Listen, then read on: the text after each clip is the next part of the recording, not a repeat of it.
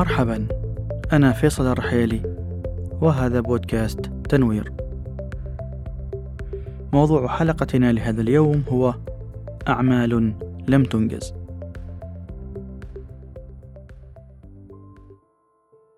إن من أسوأ اللحظات على الإنسان عندما يجد نفسه غارقا في شعوره بالاضطهاد والعجز وعدم الاستحقاق تجاه شيء معين. فهو قد يشعر بمشاعر يجدها المجتمع من حوله خاطئة. فالطفل المؤدب الشاطر هو الذي يصمت كالصنم في حضرة الضيوف. والفتاة المطيعة العاقلة هي التي لا تطلب الخروج كثيرا. والرجل من تكون كلمته جادة وقاسية ومتحكمة لمن هم تحت مسؤوليته. والنتيجة ينشأ إنسان مشوه من الداخل.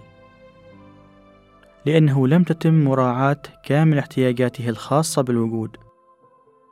وأصبحت مع الأيام أعمال لم تنجز. وهذه بذرة لأن يعيش الفرد لاحقا حياة نكرة إلا بتدخل جاد من نفسه أو بمساعدة من غيره ليبحث في داخله ويعالج نفسه. بالتالي ليس بغريب أن يبحث مثل هذا الفرد المشوه والذي يشعر بنقصان بعض الاحتياجات النفسية عن أبوين نفسيين أو أصدقاء. المهم أن يراعوا الجانب النفسي غير المكتمل لأن الأبوين الطبيعيين لم يراعيا جوانب وجود هذا الفرد منذ صغره. فالتربية ليست بالاعتناء بالطفل اكلا وشربا ونوما وملابس فقط بل له احتياجات ليبني شخصيته الحقيقية ويكون متكاملا. المشكلة في الأعمال التي لا تنجز أنها قابلة للتراكم مع الأيام وأيضا تقود الشخص بلا وعي نحو أمور لا يريدها ولا يفهمها. فمثلا قد يستعجل الشاب بالزواج. يريد الارتباط بأنثى تدلله وتخدمه وتعطف عليه ولكنه مفتقر لأبسط معارف الحياة الزوجية ومسؤوليتها فتحدث بعدها المشكلات. أو قد تلجأ الفتاة للبحث عن زوج وحبيب تريد أن تملأ الحنان الذي تفقده من أبيها ولكنها لا تحسن الاختيار أو تتسرع فيه فتقع لاحقا في مشاكل كثيرة. ليس بالضرورة أن تكون تربية الآباء سيئة عن قصد ولكن هذا ما ورثوه كذلك من مجتمعاتهم وما ننشره من وعي هو فرصة لمراجعة مشاكلنا العالقة وننتبه على الأجيال اللاحقة. التربية المتكاملة هي أن تسمح للطفل بالنمو الصحي والسليم وليس عبر تقليم طاقاتهم وكسرها. التربية الصحيحة هي تطوير الطفل وتعليمه كيف يتحمل مسؤوليته وكيف يعرف حدوده التي ستكبر كلما كبر ليتعلم لاحقا كيف يتعامل معها معاملة صحيحة.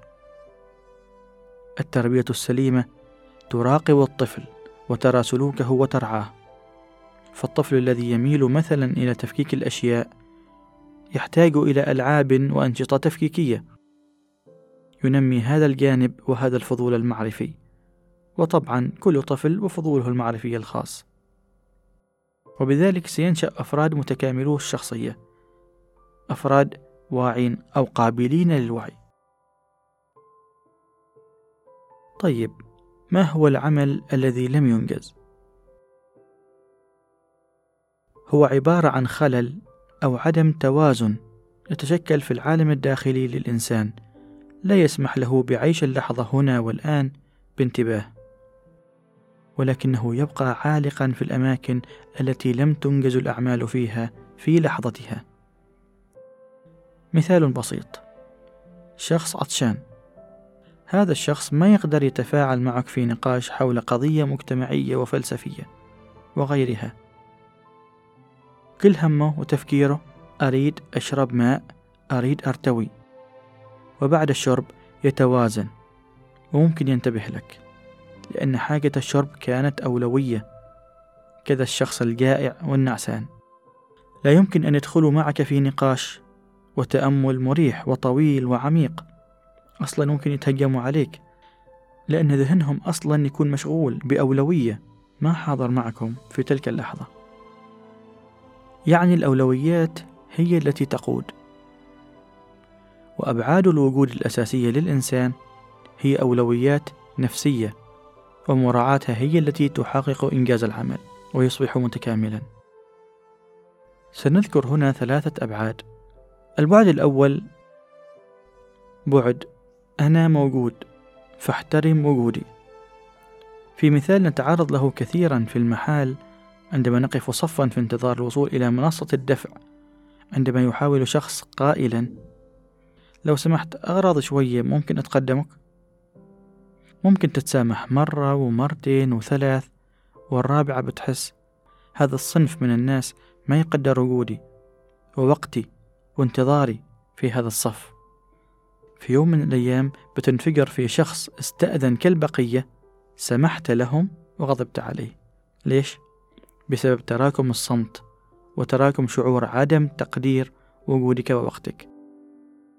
وانت تريد خبره فقط احترم وقتي وصبري ووجودي وقف في الصف لو سمحت كحالنا جميعا ولو عندك قطعة واحدة فقط. وكذلك وقت الزحمة في الشارع لما يتجاوز شخص من اليمين ويختصر المسافة وتتبعه عشرين سيارة يتسببوا في تأخري أنا عن الوصول إلى مقصدي. بتحاول تكتم مرة ومرتين ثم بتنفجر في يوم. وقد تعرض نفسك للخطر من خلال محاولة الانتقام من هذه الأشخاص. وهذه مشاعر أكيد كلنا اختبرناها والأمثلة كثيرة. والبعد الثاني هو بعد الحدود. فاحترم حدودي ولا تنتهكها. وتتمثل حدودي في هذا جسدي هذا مكاني هذه أغراضي وممتلكاتي وهذه مشاعري. وهذه معلوماتي. انتهاك الحدود باستمرار ممكن تسبب كوارث في العلاقات. مثل انتهاك الحدود بين الدول تعرفوا وش يصير. ترى ما يختلف واجد. أنا فقط من أحدد من له عبور هذه الحدود والاقتراب منها أو لا. وبالمناسبة في موسم قادم عن رسم الحدود بشكل مفصل. فالتحرش مثلا هو نوع من انتهاك الحدود. فيه اختراقات لمساحات شخص آخر لم يأذن لك باختراقها. أرجوك لا تقترب منها إلا بإذني. ثالثا بعد الشعور بأني إنسان طبيعي فلست غريبا ولا مجنونا.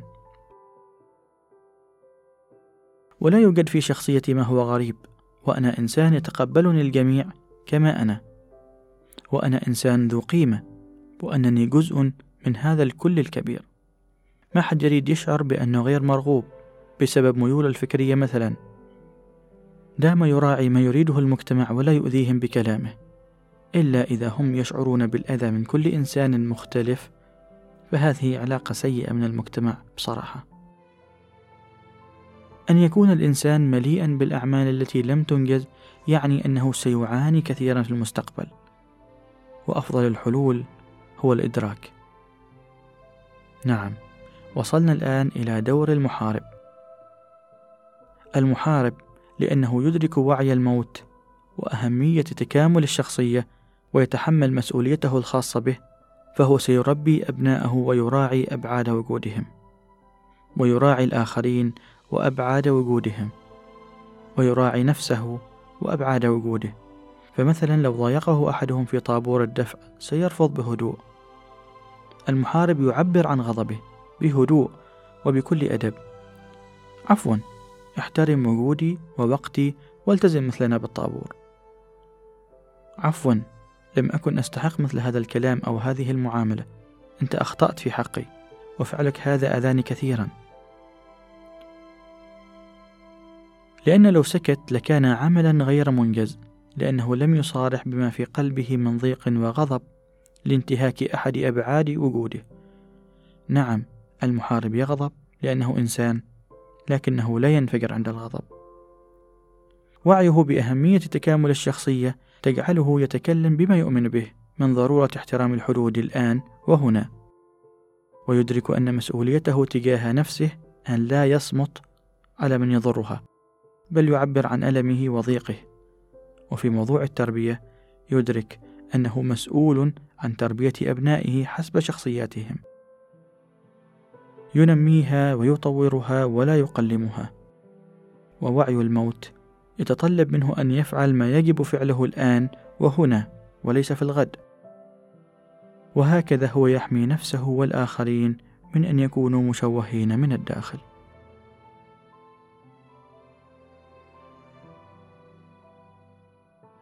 جربوا ممارسة مثل هذه السلوكيات الواعية في حياتكم واختبروها هل تعمل أم تحتاج إلى تعديل. فكلنا مختلف عن الآخر ولكل منا بصمته الخاصة يعني منهجه الخاص كمحارب. لكن أعدكم أنكم ستكونون أجمل وأكثر وعيا ولطفا وقوة تعدي الآخرين من حولكم وتساهمون في تحسين الحياة. تقريبا انتهت رحلة المحارب هنا حسب ترتيب رواية المحارب ولكنها لن تنتهي مع بودكاست تنوير. لأن كل ما سنتناقش حوله في المستقبل سيكون تجديدا وتطويرا لوعي هذه الشخصية. وحلقتنا القادمة بتكون استعراض عام لكيف تكون محاربا ونذكر فيها كل الصفات باختصار. إلى ذلك الحين في أمان الله وحفظه وأمنه ورعايته.